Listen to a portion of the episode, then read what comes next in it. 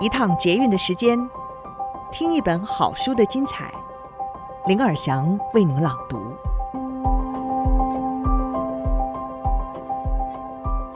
亲爱的朋友，大家好，欢迎您一起收听我们天下好读。今天要为大家朗读的好书是《厚脸书时代》，完整解读社群霸主从起步、成长、争议到转型每一步的选择与思考。作者是顶尖的科技记者史蒂芬·李维，他是连线杂志的特约编辑。他获得前所未有的采访权限，有长达三年的时间贴身的去研究脸书，亲自的访问祖克伯本人九次，并且深入的采访桑德伯格等核心的高层，更访问了几百位的员工与相关人士。为这家公司写下了最详实完整的记录，甚至成为美国调查脸书的立法与监管单位人手一本的关键读物。今天要为各位朗读的书摘是“按赞，按赞”，最简单的功能改变了整个行销业。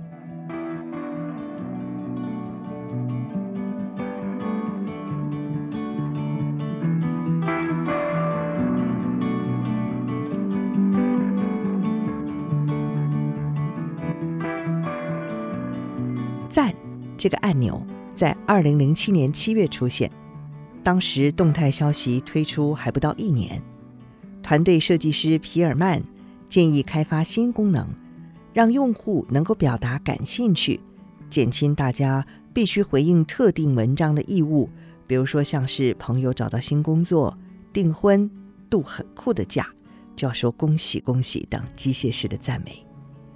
罗森斯坦和皮尔曼。把这个点子概念化，如何在我们创造出来的庞大社群网络中，让人们能够以最轻松的方式表达一点正面的态度、爱与肯定？罗森斯坦是粉丝专业的产品经理，他认为这也能增加用户与商业行为的互动。你可以替人们喜欢的页面制作广告，也可以向喜欢。类似页面的用户广告某个专业，罗森斯坦说：“这个不费力就能够表达赞同的方法，显然可以用来排序贴文，替广告带来价值。不需要用户用明显的方式在脸书上分享，就能够悄悄地找出用户的兴趣。”小组决定暂时把新功能命名为“太棒了”，也在考虑。要用什么符号？是用星星呢？是用加号呢？还是用向上的大拇指？罗森斯坦在那个夏天的骇客松和一个小团队写出程式，设计出星星形状的“太棒了”按钮原型。但这个计划呢，因为种种原因一直停滞不前。那一年稍晚。一家叫做 FriendFeed 的新创公司问世，提供整合的网站动态，会帮用户把所有习惯使用网站的讯息和文章集结在一起，而且可以按赞。依据博斯沃兹提供的赞按钮野史来看，脸书当时是不是这件事的？等到祖克伯决定把“太棒了”重新命名为“赞”的时候。脸书已经收购了 FriendFeed，收购除了替脸书消灭了潜在的市场威胁，还获得 FriendFeed 的创办人泰勒这个人才。他是顶尖的前 Google 工程师，日后会成为脸书的技术长。设计团队同时也在重新设计脸书的意见回馈机制，两个团队合并一起设计“太棒了”按钮。大家决定。图像要用拇指向上，承袭脸书的传统。戳这个按钮也是手的图案。尽管如此，脸书又过了一年半才推出赞。部分的原因是祖克伯在产品检讨会上一直表现得不太热衷。经过七次的祖克伯检讨会之后，执行长依旧没有比出大拇指。有一个原因是担心设置按一下机制来评论动态消息，有可能压缩到实际评论，造成有趣的对话串消失，只剩下无止境的累积好评点选次数。博斯沃斯形容赞这个按钮是被诅咒的计划。二零零八年十二月底，产品经理莫根斯滕接手，他想办法要来破解诅咒。他必须证明赞不会造成用户减少留言。莫根斯滕加进了一些设计，例如说，按赞之后，游标就会自动跑到留言栏。然而，脸书只有在真的推出统计用户反应之后，才能够知道。按赞是不是会造成人们不留言？莫根斯滕没在等下一次的检讨会，他寄信给祖克伯，提到将在北欧国家推出赞这个按钮。祖克伯没回复，莫根斯腾就当老板是默许了。他让部分北欧的用户开始使用按赞，接着比对没有按赞功能的用户行为，研究人员发现。赞的按钮反而会增加留言。祖克伯放行了，他只是就用拇指向上的那个赞弄好之后推出，就这么办吧。赞这个按钮引发的热烈回响完全超出脸书的预期，用户立刻爱上了这个功能，就如同最初设想的，按赞成为关键指标，协助排名动态消息。还有什么会比按赞更能够明确地显示人们喜欢这一则贴文呢？用户用实际的行动表达他们的心情。由于动态消息的目标就是给用户看他们想看的东西，按赞让脸书的工作变容易了。然而，当脸书决定把按赞功能推广到自家网站之外，普及到其他网站后，出现了更重大也更令人担忧的结果。脸书等于是和 Triple W 全球资讯网达成了协议：如果你的网页放我们的赞按钮，不论你卖什么、推销什么，或者是单纯的公开发言，获得赞就暗示着获得成千上万用户的认可，你做的事都会被宣传、被强化。这就像是整个网络都被放上了动态消息，提供脸书难以想象的资料来源。这难以置信的程度，在荷兰隐私专家阿诺罗森达发表研究报告后，引发了一阵骚动。用户在网站上按赞某样东西的时候，就提供了宝贵资料给脸书。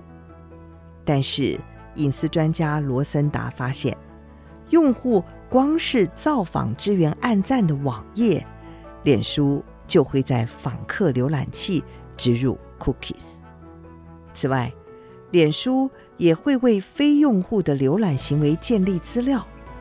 罗森达写道：“这位使用者日后若是建立脸书账号，资料就会连接到新的个人档案页面。”脸书宣称，后面这项功能是系统错误。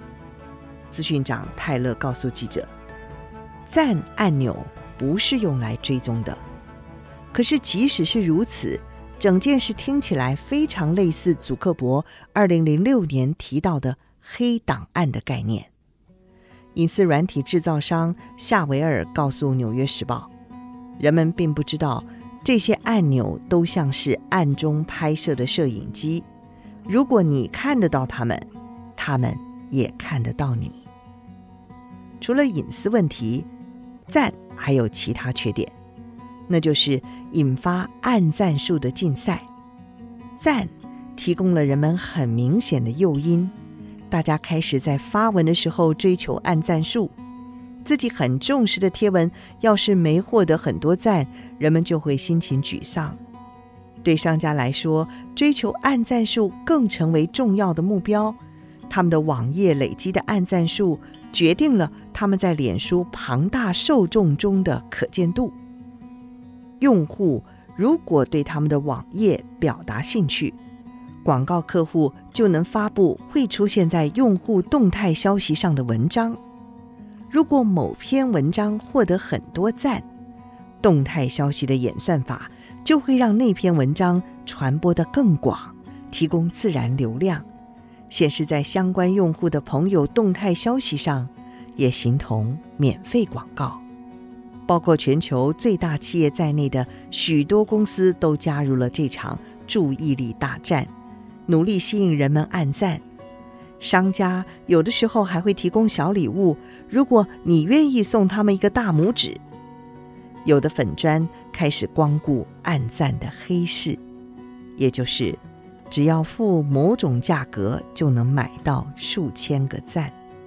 有时是由中国大陆或其他国家的低薪劳工大军帮忙按赞，坐在血汗工厂里不停地替品牌按赞。赞将成为脸书公司的象征符号。脸书总部外立着一个大大的拇指向上看板，民众会在立牌前自拍，放上社群网站。当然，他们那么做也是希望朋友会为那张照片按赞。按赞这个最简单的功能，让脸书的业绩飙升，让用户轻松地表达自我，还让脸书踏上令人不安的道路。那就是过分强调肤浅或愤怒内容，更别提按赞钮逐渐的令人成瘾，让脸书得以搜集超出脸书范围的资料。近年来，暗赞团队成员罗森斯坦、皮尔曼还有莫根斯腾，现在他们都离开脸书了，他们自己现在也表示后悔。他们发现自己做的东西造成了社会纷乱，还让前雇主毫无节制地搜集用户资料。今天的他们虽然仍认为当时那么做是对的，但是也希望脸书能够想办法解决当年没料想到的后果。其实这样的心情能说明这家公司大部分的事。无论如何，暗赞征服网路。脸书大获全胜，脸书已经发现，跨出自家领域来增强变现能力，可以将脸书推到新境界。后来甚至更进一步向资料中介商买资料，一度对脸书的隐私长来说这是亵渎之事，可如今却变成了家常便饭。此外，脸书搜集的即时大量资料指出。脸书可以超越连营运长桑德伯格都想不到的营收预测。桑德伯格原来以为公司只能做制造需求的广告事业，那个市场已经很大了。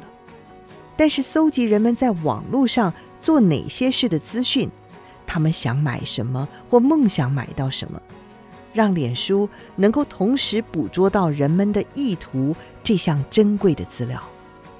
广告客户更愿意花更多钱买那些资料，脸书因而更有能力抢夺巨额的线上广告营收。就这样，脸书终于有了自己的商业模式，钱潮开始涌入，数以十亿计的不断地被脸书吸走，传统广告营收都跑进了脸书的金库。祖克伯在 Pandemic 发表会上语出惊人的发言，似乎越来越像真的。或许行销史的下一个百年，的确是从脸书开始。以上书摘摘自《天下》杂志出版《后脸书时代》，完整解读社群霸主从起步、成长、争议到转型。每一步的选择与思考。